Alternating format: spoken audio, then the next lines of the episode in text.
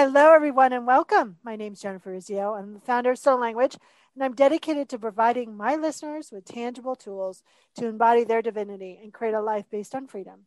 This is Asked and Answered by Soul, where we focus on topics that will guide you to listening to your and utilizing your essential nature.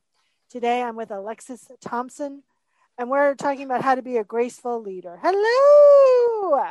Hi, it's so good to be here. Thank you, Jennifer. I'm just going to call you Lexi. Is that okay? Perfect. Great. Perfect. So, yay. So, okay, the first question I ask every guest is what has your soul shared with you throughout your journey? Oh my lord, that's such a deep question. I know. Well, I don't ask small questions. You no, know. true, true. Okay, so what has my soul shared with me throughout my journey? Everything.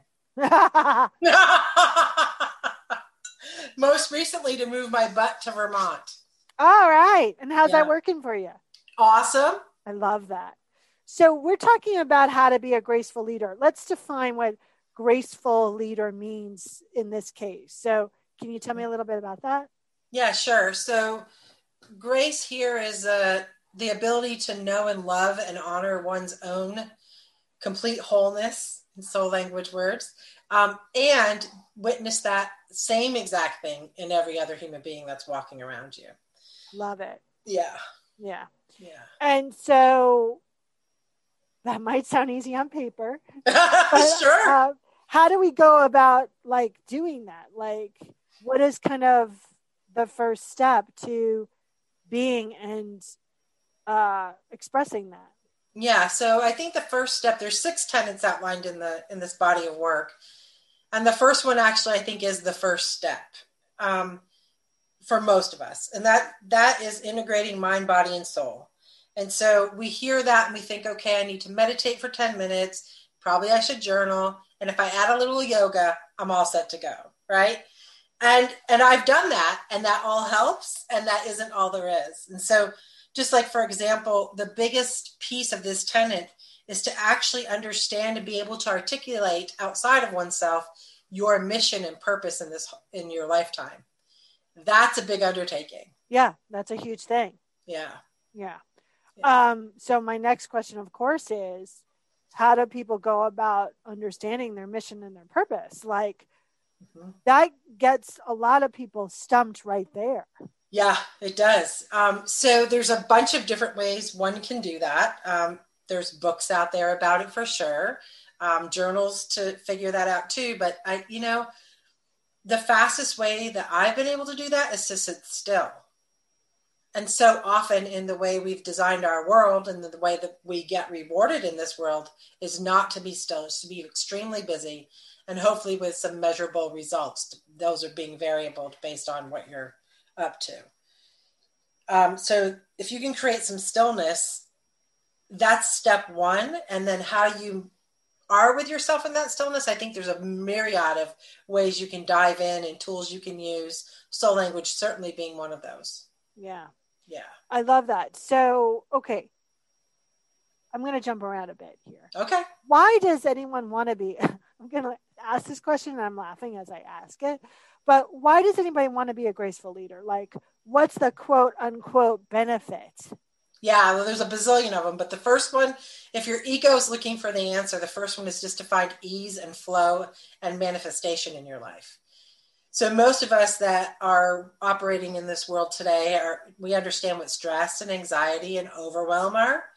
So I wouldn't say that it omits those things 100% from your life, but it gives you really good coping mechanisms. It creates resilience, and when you remove all of those barriers, you you find this beautiful flow to your life and um, i don't know i don't ever want to go back into that nastiness now that i'm here No, I'm shaking my head. No, no, no. No, not no. going back so that's the biggest benefit i think your head is going to have a hard time understanding that um, so you're so that you're going to need to do some work um, dropping into your heart center to really be able to get that vibration it's not a head thing Yeah, and that's what a leader's all about. True conscious leader yeah is all about. It's about really leading from the heart, really leading from that place of wholeness and completeness versus the place of lack or misuse of power. Mhm. So, what's another tenet that you can share with us? Um, one of the ones that most people seem to be asking about since the book came out is um, this compassionately powerful in all things idea. Um, we have oftentimes in our world, we can do this or that, be this or that, black or white, right? And this kind of begins to introduce and deconstruct duality. And so, um, a lot of, I work with a lot of very powerful women, and they have come up in the ranks in a time where there's not, hasn't, looks like this was, is definitely changing, but hasn't been a lot of feminine, I won't even just say female, but feminine energy uh, models. And so, they think that the, the illusion is I can be either a kick ass boss or leader, or I can be a mushy, caring about everybody's feelings leader. And that I can't, there's probably not an integration of those two things. So when you start to dismantle that and work within whoever you are in the world and realize that actually that's kind of a sucker's choice. There's a lot of really nice marinating you could do here to work in the gray, which is really where the strength is.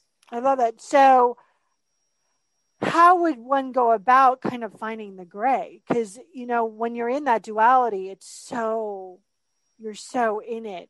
So how do we baby step out of that to create this really this full consciousness this full being this leader that leads with grace and with compassion and still kicks some ass? Yeah.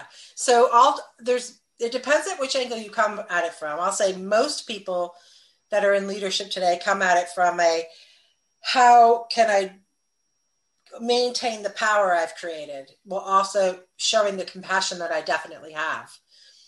Um, versus, I see some people come at it the other way, but this is the typical way. So, what happens is once you realize that you have that power, then you also realize you have choice. And so, once that, once you sit back and you go, oh, I have free will, right? I've been programmed to do it this way forever. Sure. Okay but there's like a myriad of other options I could choose. Yeah. And then you start to get curious and then you you really honestly you play with it. You have a little fun.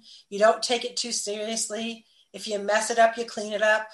Um, and you kind of have to play with it for a while to find your rhythm inside of that because how I would do it and how you would do it would be very different possibly. Yeah. yeah. And and knowing that and loving yourself through the stumbles and the falls, you know, and also having that support team around you that is going to support the stumbles and the falls, uh-huh. right? And, you know, also allow you to keep, I call it sheep do- dogging, move a little this way, move a little that way, uh-huh. like really like guiding you through that. What has been the big question that you've been asking yourself lately? Hmm. Well, where's my tribe? Now that we've mentioned that, um, I've I've evolved my practice and my being, and as you do that, um, some of the tribe that you had that got you where you're going sheds away, not for anything being wrong or anyone being, you know, I don't even know really the word. It's just this growth into a new space, not even a higher, better space, but it's this new space where you need new mentors. Um, you need people that understand a language that you're acquiring um, a little bit of accountability, right, to maintain the path. And so lately, um, I've been manifesting a, a new tribe. Yeah. yeah. That was one of the fundamental questions I was asking when I received the download of soul language. yeah. Where are my people? Where are my community? And yeah. Uh, recently I've been posting about how, wow, the, the, the difference, not just a, a year ago or two years ago, but just a couple months about how I welcome in community, how I, you know, I've always been a super connector, but now it's a, it's a new kind of, of feeling of really feeling like, whoa, I just don't know people. I know people. Yeah. No, and I think that's, I think that is what is also required of, of leadership is, is having, I think some leaders are just afraid to show their underbelly or afraid to uh-huh. appear vulnerable, but um, you can't really receive without being vulnerable.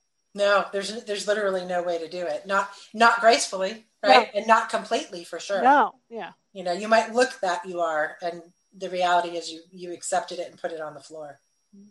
What's the biggest thing that you learned writing and creating this paradigm? oh, I'm fickle. I learned I'm fickle.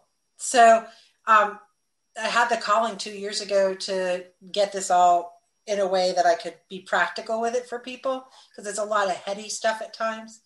Uh, and then I, I started it and I got a little bored with it and I got sidetracked with other fun things. Yeah.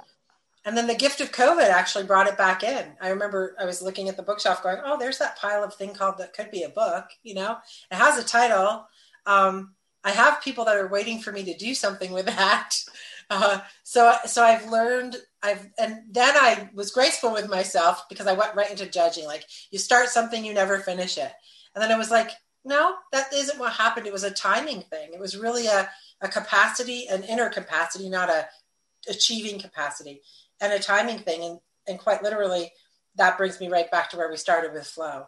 Like I trust that, I trust my inner timing. And it, and when the book released on the 19th of January, which is the day before the 20th of January, right? Um, I, it, it was almost this most serendipitous, like angels chiming in the air going, ta-da! And I, it could, I didn't plan it, but it couldn't have happened more eloquently. Yeah. yeah. I think that's the I think that's the biggest thing for leaders, warriors, uh, which you have both energies, right? That yeah. of you know, not force but power, not yeah. pushing but flow. Um, and really sitting in that kind of knowing that all is well, that you're being loved and supported and provided for, and then following that next divinely inspired action of leadership. Yeah. Um, and it's a balance and sometimes we're really great at it and sometimes we have sucky days yeah oh yeah and i think that's another thing about being a graceful leader is being like conscious for me it's being consciously transparent like yeah. sometimes i suck sometimes i screw up and i'm just going to tell you like first of all it's always written on my face like i don't have a poker face anyway so you know i don't i don't play much time you know denying that kind of stuff i could spend some time inner denying it but sure. um, i think that that's a great way to allow new leaders to be birthed. Yeah it's beautiful too. It's a, it's a whole this is the other thing about the first tenet when we were talking about mind body and soul. Um, one thing early on in my life that I didn't have the skill set for, which I've acquired over the past decade, honestly, is the just the ability to embody things and to really bring my body in as a tool, right, to help me and be a vessel for learning as in the giving and receiving of data input and all kinds of other things. It's been um, sometimes really hard and mostly as I practice more and more, really beautiful. Yeah. Yeah, Yeah. and I think once you kind of embody it, you're not really worried about doing it or being mm-hmm. it, right? Yeah. And I think that it kind of just flows and and then we have that moment when I remember when I was really embodying my intuition. You have that moment where you go, "Oh my god, I'm not this way anymore" because it's so yeah. natural that yeah. and then somebody will ask you a question, I'll go, "Oh, blah blah blah." And they go, "Oh yeah, you're you're not intuitive anymore."